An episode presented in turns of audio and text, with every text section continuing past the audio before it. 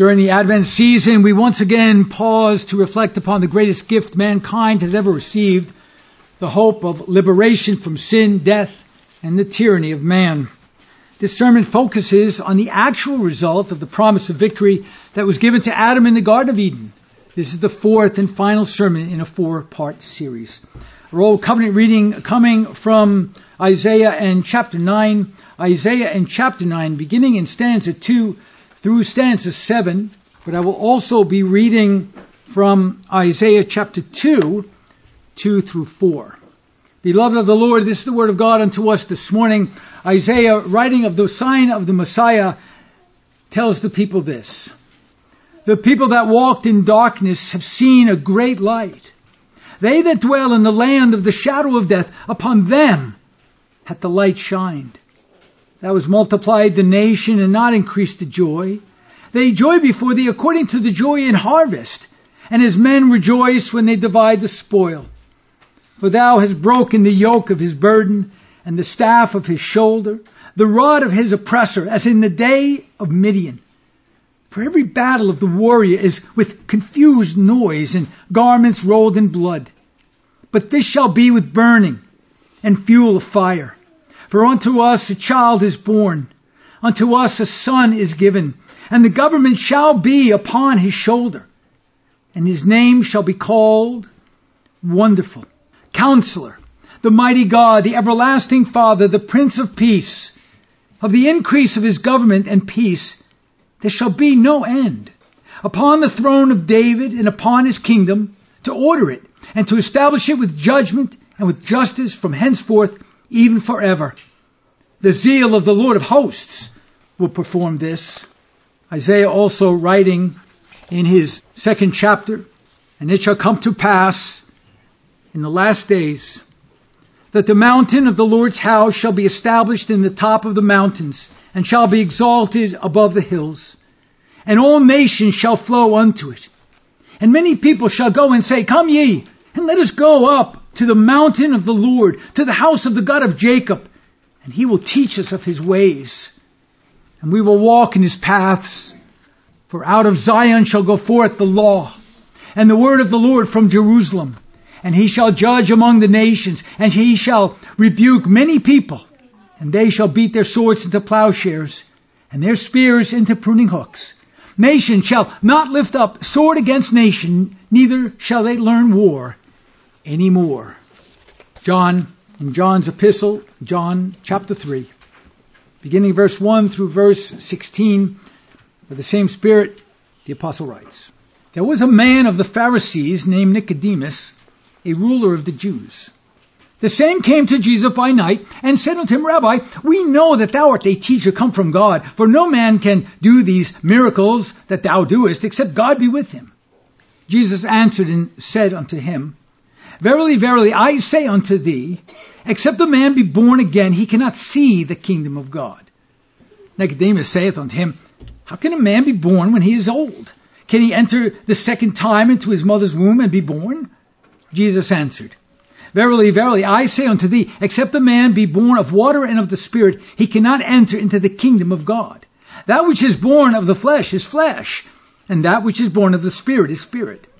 Marvel not that I said unto thee, Ye must be born again. The wind bloweth where it listeth, and thou hearest the sound thereof, but canst not tell whence it cometh, and whither it goeth. So is every one that is born of the Spirit. Nicodemus answered and said unto him, How can these things be? Jesus answered and said unto him, Art thou a master of Israel, and knowest not these things? Verily, verily, I say unto thee, we speak that we do know, and testify that we have seen, and ye receive not our witness. If I have told you earthly things, and ye believe not, how shall ye believe if I tell you of heavenly things? And no man hath ascended up to heaven, but he that came down from heaven, even the Son of Man, which is in heaven. And as Moses lifted up the serpent in the wilderness, even so must the Son of Man be lifted up, that whosoever believeth in him should not perish, but have eternal life. For God so loved the world, that he gave his only begotten Son, that whosoever believeth in him should not perish, but have everlasting life. Thus far as the reading of God's most holy, inerrant, and finally authoritative word, the grass withers, the flower thereof fades away, but the word of God stands forever, and by his holy word is the gospel presented unto us again this day. Now the anticipation and the promise of the coming Messiah as the liberator of mankind and the restorer of the global order was not enough. That anticipation was not enough. The promise had to be realized. The verbal prophecies of God throughout the time of the Old Testament prophets had to be crystallized into a reality. The Word of God, in other words, had to be applied to the real world of time and history. God's anticipation of the coming Messiah had to become a reality, and that reality had to be realized in time in the confines of history. Otherwise, the promise, the Word of God, the anticipation throughout the types and figures of the Old Testament meant nothing if it was not actually realized in time and in history, because words in and of themselves mean nothing. What we say has consequences because they reflect not only what we think, but what we believe. And this is why the Scripture states that by our words we are either justified or by our words we are condemned. So words have meaning. Words have consequences. The anticipation of the Christ as the light of the world and the desire of nations, which was a divine promise by the God who cannot lie, had to be satisfied by the reality of Christ's coming. The Savior had to finally and actually manifest himself within the confines of time, space, and history, and then had to be applied to those whom he came to redeem. So there had to be a reality to the anticipation and to the promise. The eternal Word had to become the Word made flesh.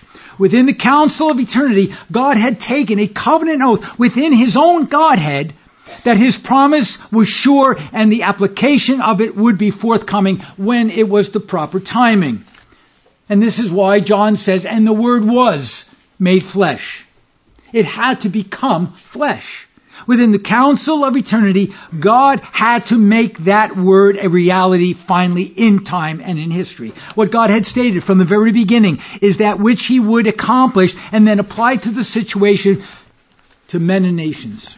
Note how the apostle, how the apostle to the Hebrews puts it. He puts it this way.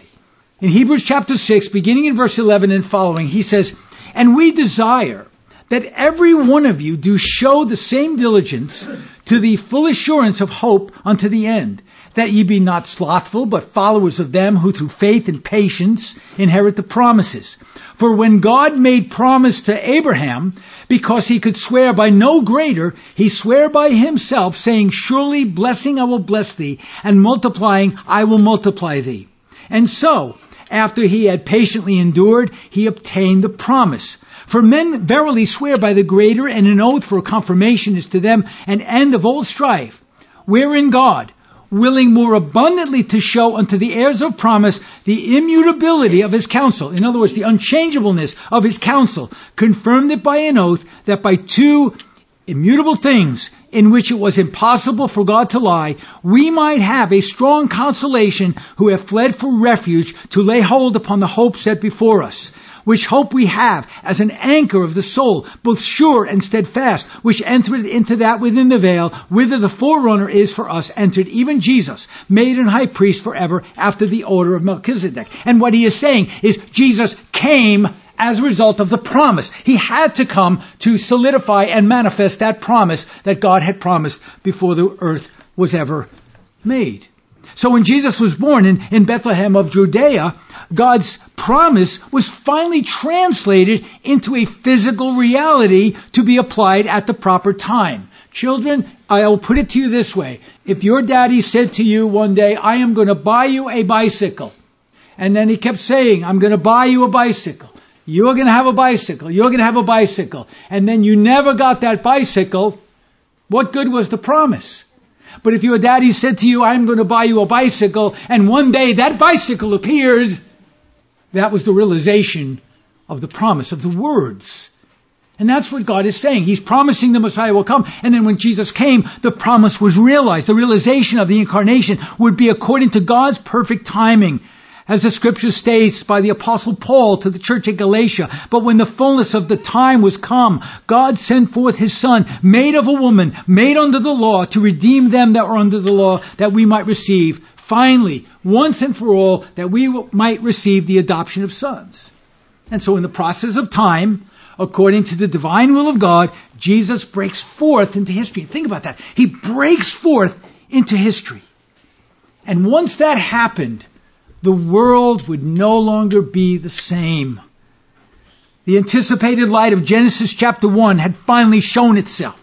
The light that Isaiah prophesied had finally pierced through the darkness of man's rebellion, sin, and hopelessness. Notice what he says. The people that walked in darkness have seen a great light, the incarnate Christ. And they that dwelt in the land of the shadow of death, no longer do they need to fear death, because the shepherd had come. Upon them hath the light shined, the consolation of Israel, and the desire of nations had finally appeared in time and in history, in reality. The mystery, however, of the coming of the promised Messiah was that he broke forth into history not as a victorious deliverer, but rather as a helpless baby. That was the mystery. Although God himself in his incarnation was the king, he first had to become the suffering servant. And Isaiah anticipated that as well in Isaiah chapter seven.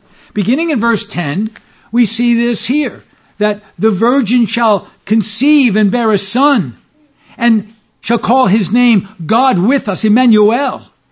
So he was already anticipated that he would finally come. Paul explains to the church at Philippi that he had to become a servant, a babe. In Philippians chapter two, verse five and following, but let this mind be in you, which was also in Christ Jesus, who being in the form of God, the sovereign king of the universe, in other words, thought it not robbery to be equal with God, but he made himself of no reputation. He put himself in that feeding trough, and took upon him the form of a servant, made in the likeness of men. Not like men, but in the likeness of men. Very different than men, and yet in the likeness of men. Being found in fashion as a man, he then humbled himself. But not only did he humble himself, he became obedient unto death, even the death of the cross, which signified that he had to become a curse. To becoming obedient to the death of the cross, not on the cross, but of the cross, he had to become a curse. And it was essential that the Lord came as a little child in order to show us that we too had to become as little children. Because of the pride of man, because of the pride of Adam, we had to come before him as little children, not as prideful individuals, but as humble men, as humble women, boys and girls.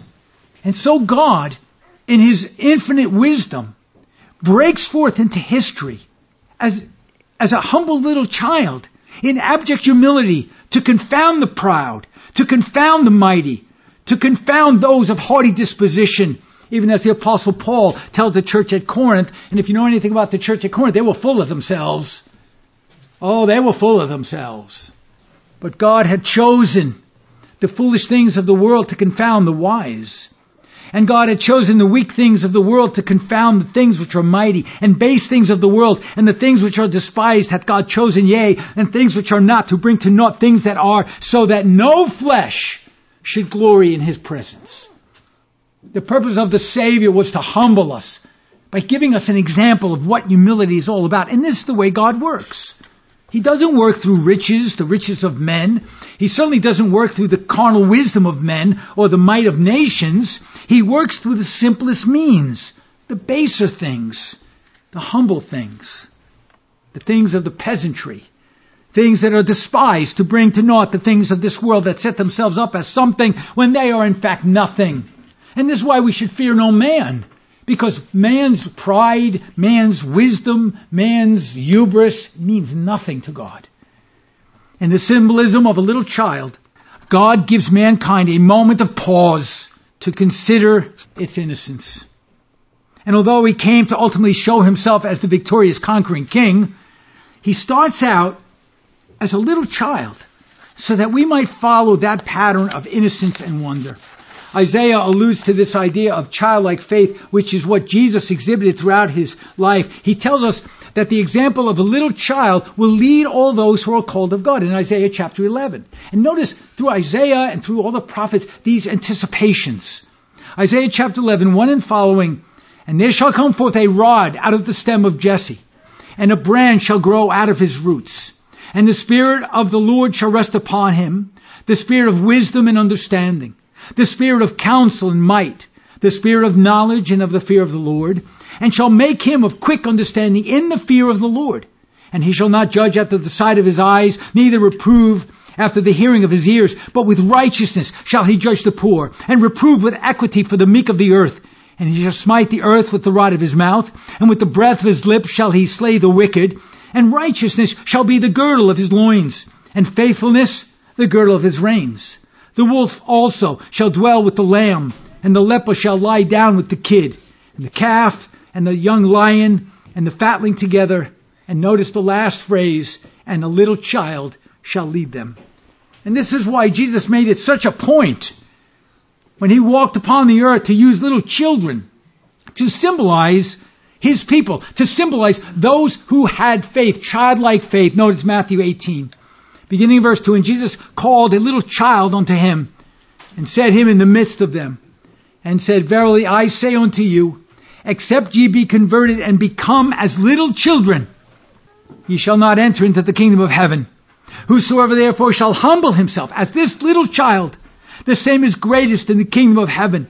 And whoso shall receive one such little child in my name receiveth me. But whosoever shall offend one of these little ones which believe in me, it were better for him that a millstone were hanged upon his neck, and that he were drowned in the depth of the sea.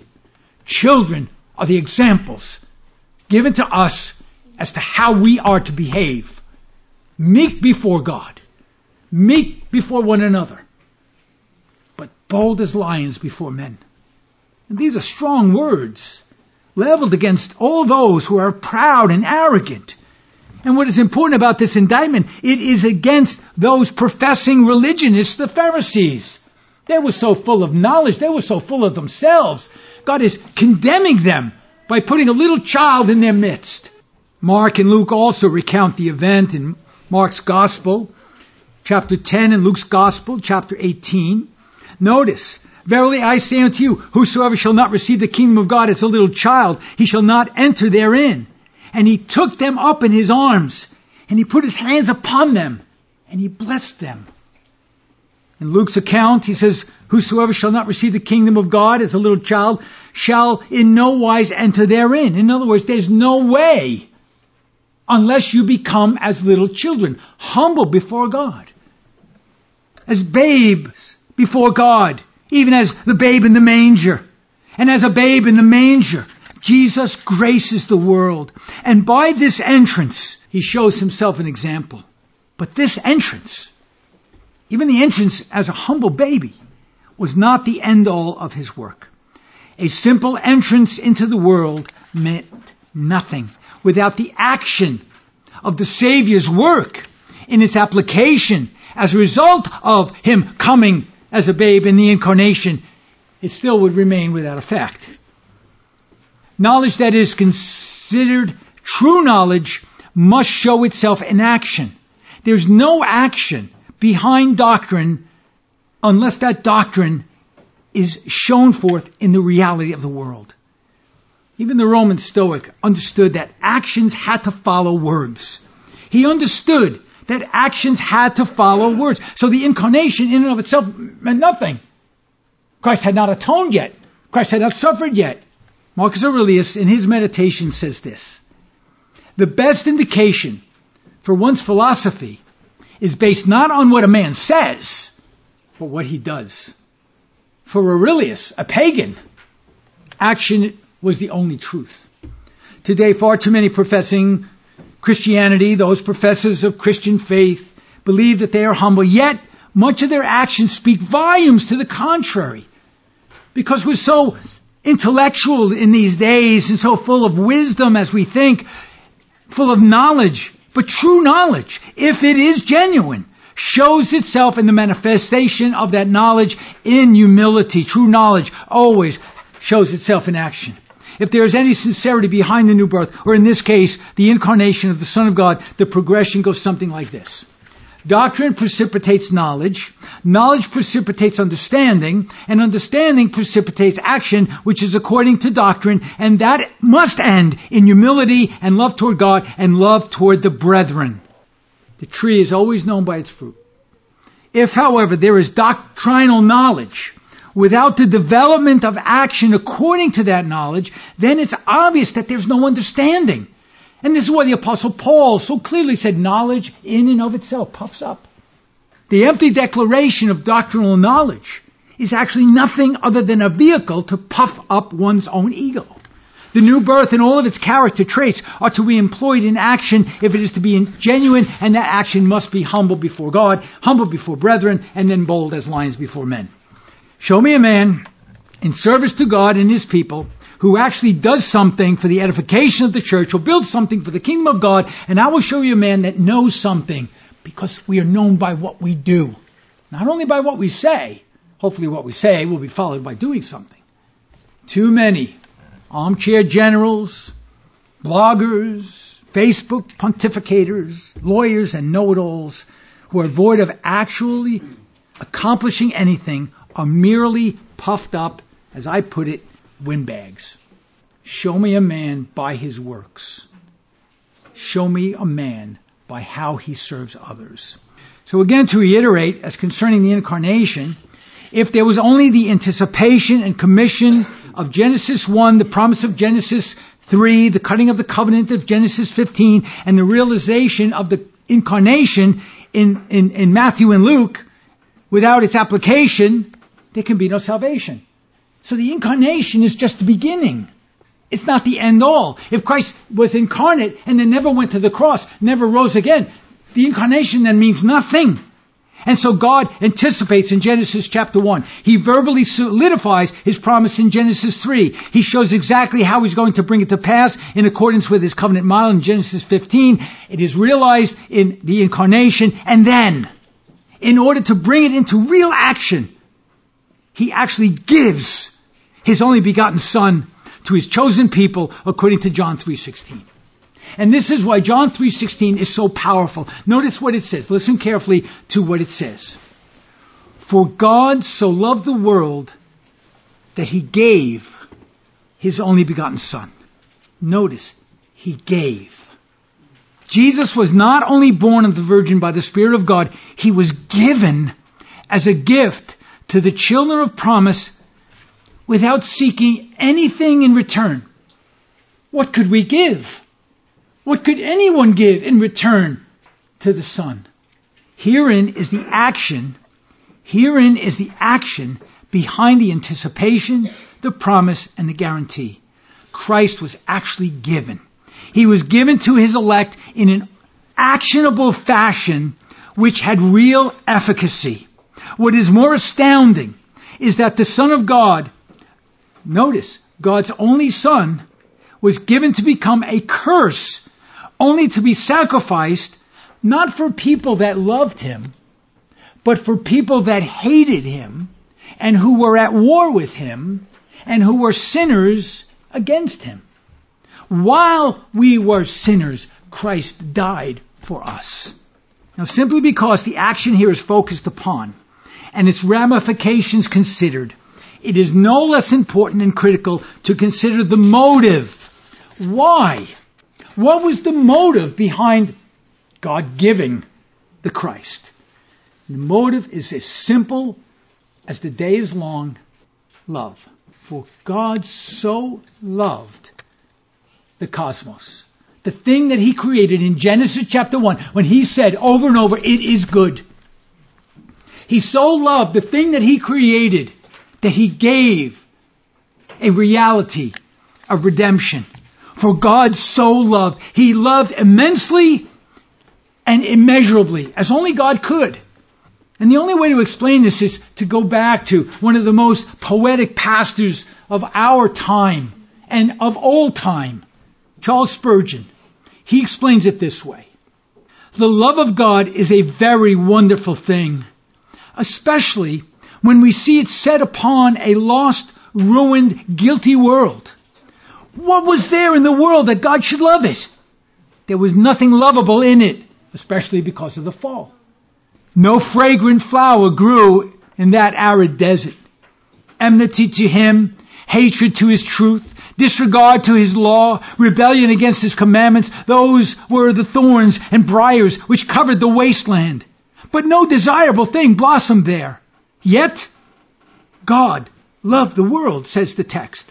So loved the world that even the writer of the book of John could not tell us how much, but so greatly, so divinely did he love it that he gave his son, his only son, to redeem the world from perishing and to gather out of it a people to his praise. End quote.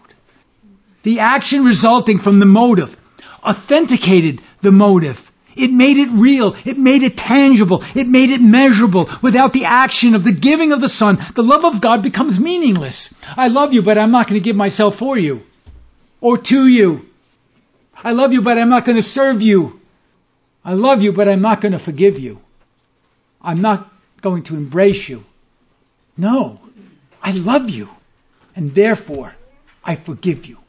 I love you, and therefore I embrace you. I love you, and therefore you are my brother. For God so loved the world. Divine love is always actionable. And so whenever someone declares something to someone like love or devotion, loyalty or friendship, it must be coupled with action. God was motivated by his love, and that motivation caused him to act. His motivation was authenticated by his action, and that action was the forgiveness of sins by the sacrifice of Jesus Christ. Now consider some of the practical aspects of this reality. First, within the confines of marriage, the idea of love becomes meaningless if it is not actionable. Biblical love means sacrificing oneself for other. It is authenticated in actionable events. It is not merely concepts carefully crafted by certain sentences. Jesus tells his disciples that if they love him, their action must be ethically conformable to his commandments. Jesus tells Peter that if Peter loves him, he must take the action of educating and shepherding the sheep of God's pasture. That means shepherding them no matter what, protecting them no matter what, guiding them no matter what, and loving them no matter what. Within the confines of Christian forgiveness, if one forgives in word and not actually, then the words are meaningless. Within the confines of kingdom advancement, if one professes to be concerned with the advancement of God's kingdom and the proclamation of the crown rights of King Jesus in word only, but takes no action in its behalf, then their words are meaningless. Within the confines of brotherly kindness, if one says that he loves his brother but does not go out of his way to minister to that brother, no matter what, then that love toward that brother is meaningless. It means nothing.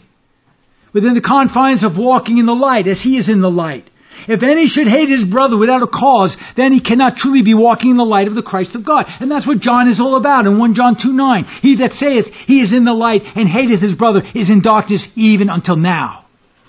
And then finally, within the confines of worship, if any man says that he worships God in spirit and in truth, and yet takes lightly the private and corporate worship of God, his testimony is meaningless, and he does not the truth. And the list goes on and on and on. Consider first the source of God's divine love in the giving of his Son. This love, you think about this. God is love. He is the essence of love. So the love comes from the essence of what God is and who God is. The love comes from God himself. Now wrap your mind around that for a minute. Again, Spurgeon, as only Spurgeon can explain, says this. Whence came that love? Not from anything outside of God himself. God's love springs from himself. He loves because it is his nature to do so. God is love. As I have already said, nothing upon the face of the earth could have merited his love, though there was much to merit his displeasure. This stream of love flows from its own secret source in the eternal deity, and it owes nothing to any earth-born rain or river. It springs from beneath the everlasting throne and fills itself full from the springs of the infinite. God loved because he would love, end quote. Now, secondly, consider the gift itself. It is not anything of the earth, for if it were from the earth, it would be common and earthly. But the gift that God gave was a gift which is beyond men. It is not natural. It is supernatural. It is beyond the earth because it was and is and forever will be the eternal Son of God. Again, as only Spurgeon can explain, he says, when God gave God for us, he gave himself. What more could he give? God gave his all. He gave himself. Who can measure this love? He did not give his son, as you might do, to some profession in the pursuit of which you might still enjoy his company, but he gave his son to exile among men. He sent him down to yonder manger, united with a perfect manhood, which at the first was an infant's form. There he slept, where horned oxen fed. The Lord God sent the heir of all things to toil in a carpenter's shop, to drive the nail, to push the plane, and to use the saw. He sent him down among scribes and Pharisees, whose cunning eyes watched him, and whose cruel tongues scourged him with base slanders. He set him down to hunger and thirst amid poverty so dire that he had not where to lay his head. He sent him down to the scourgings and the crowning with thorns, to the giving of his back to the smiters and his cheeks to those that plucked off the hair. At length, he gave him up to death, a felon's death, the death of the crucified. Behold that cross, and see the anguish of him that dies upon it, and mark how the Father had so given him that he hides his face from him, and seems as if he would not own him. Lama sabachthani tells us how fully God gave his Son to ransom the souls of the sinful. My God, my God, how hast thou forsaken me? Why hast thou forsaken me? He gave him to be made a curse for us. Gave him that he might die, the just for the unjust. Why? To bring us to God. To bring us to God. Yet, the gift was not simply the gift of a son. It was the gift of his only son. It was the gift of his only begotten Son. And this was the apple of God's eye. There was no replacement for this Son. Christ was it. Christ was the preciousness of God's own soul. He was the Son of his love. He was the Son of his passion. To give the one meant to give all. For God so loved the world that he gave his only begotten Son. Notice the word only. His only begotten. Notice how this Son was not simply the only Son, but the only begotten of the Father, full of grace and truth, and yet given for rebels. Now, we have to understand that the Son was not part of God, nor did he come from God, but was himself God eternal. While at the same time, a separate personality. He was and is and always will be God, while at the same time, the Son of God, the only begotten of the Son. The Westminster Confession states it this way: in the unity of the Godhead, there be three persons of one substance, power and eternity. God the Father, God the Son, and God the Holy Ghost. The Father is of none, neither begotten nor proceeding. The Son is eternally begotten of the Father, the Holy Ghost, eternally proceeding from the Father and the Son. And so there was never a time when the Son of God did not exist. He was the Son from all eternity, whereas the sons of men, before they are born, do not exist. Until they are born, only then do they exist. The Son of God was always with the Father. And you think about this. In all of eternity, before time is created, the Lord Jesus Christ, the Son of God, is with the Father, enjoying their, their fellowship, that, that pure, righteous, divine fellowship. One can only imagine, and not even be able to imagine, what kind of fellowship they had. He was always with the Father, enjoying the perfect holy fellowship only the divine Son can have with the Father. Solomon explains it so beautifully in Proverbs chapter eight as he speaks of the Lord and his fellowship with his Son. Christ speaking, he says, "The Lord possessed me in the beginning of his way, before his works of old. I was set up from everlasting, from the beginning, or ever the earth was. When there were no depths, I was brought forth. When there were no fountains abounding with water, before the mountains were settled, before the hills was I brought forth. While as yet he hath not made the earth, nor the fields, nor the highest part of the dust of the world. When he prepared the heaven, I was there. When he set a compass upon the face of the deep, when he established the clouds above, when he strengthened the fountains of the deep, when he gave to the sea his decree that the waters should not pass his commandment, when he appointed the fountains of the earth, then I was by him, as one brought up with him. And get this, and I was daily his delight, rejoicing always before him. The third point states that the giving of the Son was out of a love for the world, not just the nation of Israel, but the world beyond, even as far as the physical creation itself. And so when Adam transgressed, he destroyed all that the Father had given him as a stewardship. Adam was the Son of God that was to protect God and cultivate the Garden of Eden. When he rebelled, the entire global order, all those things that God said, it is good, it is good. Adam destroyed it. By rebelling just one time, the entire global order was plunged into chaos and darkness. Those things that God had called good was now defiled. It was made a curse, and the curse of God was now upon it. You see, God loved the world that he created. There can be no doubting that. From the moment after the fall, according to God's anticipation, he promises to redeem that global order through his only begotten Son. But he had to give his Son. The world would not be destroyed, but rather redeemed. Yet this phrase in John three sixteen does not mean that every single person on earth would be redeemed. The world that John refers to is the world outside of the nation of Israel, indicating that God was going to redeem both Jew and Gentile in order to restore the created order which he loved. The only way this would be possible is through the person and the work of the Lord Jesus Christ. And so John continues in his declaration, and he says, whosoever believeth in him should not perish. There's a condition, those who believe, but no one would believe unless God intervenes. And they would then be granted everlasting life. The eternal Son of God would bestow upon his chosen the grace of faith and the blessing of everlasting life. Notice again the consequence as a result of the action behind God's love. And this is a measurable action. Actions must be measurable if they are to be legitimate. One does not take an action in order not to see some result from that action. The result of the action of God's love is the sending of the Son for the measurable application of the new birth. And even here, we have an action. It is the activity of God, the Holy Spirit, granting eternal life by taking the action of indwelling the redeemed and then applying the atoning efficacy to the saint.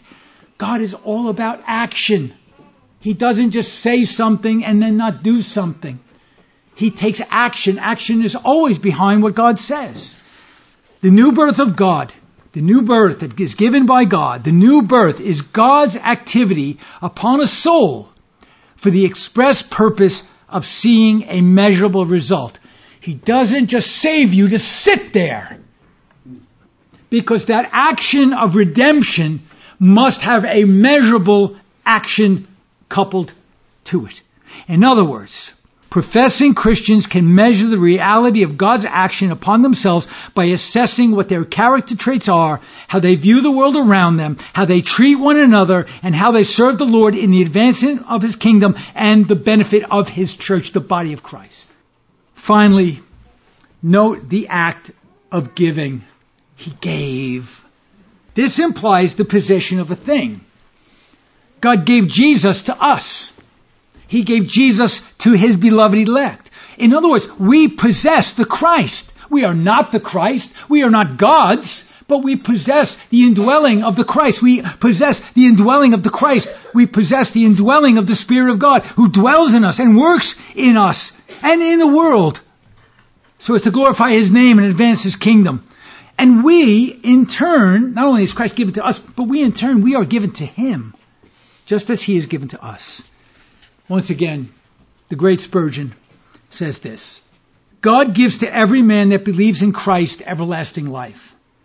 The moment thou believest, there trembles into thy bosom a vital spark of heavenly flame which shall never be quenched.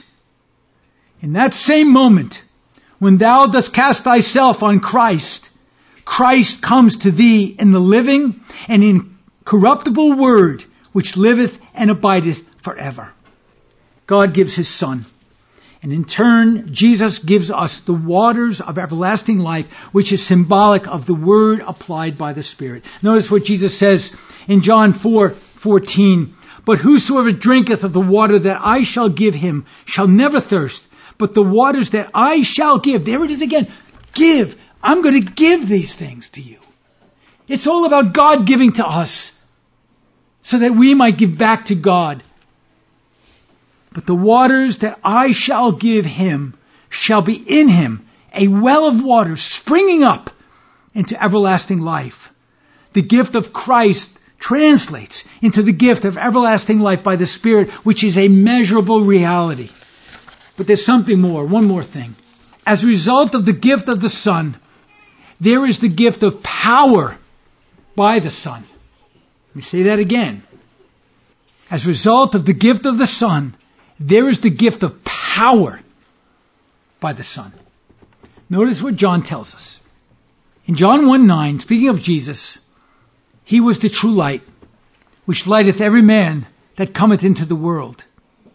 He was in the world, and the world was made by him, and the world knew him not. He came unto his own, and his own received him not.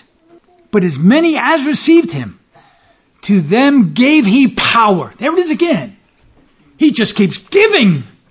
He just keeps giving and giving and giving. The Christ of God, the God of creation, gives and he gives and he gives as an example of how we are to give and give and give until we're, we're so, so poured out that we can't give anymore. And once we're poured out, empty vessels whereby we cannot give anymore, he calls us to give more. And what he does is he fills us once again with the consolation that comes from Christ so that we're able to give more until we're poured out again. And then he fills us and he gives more and we give more. It's about giving. To them gave he power to become the sons of God, even to them that believe on his name, which were born not of blood, nor of the will of the flesh, nor of the will of man, but of God.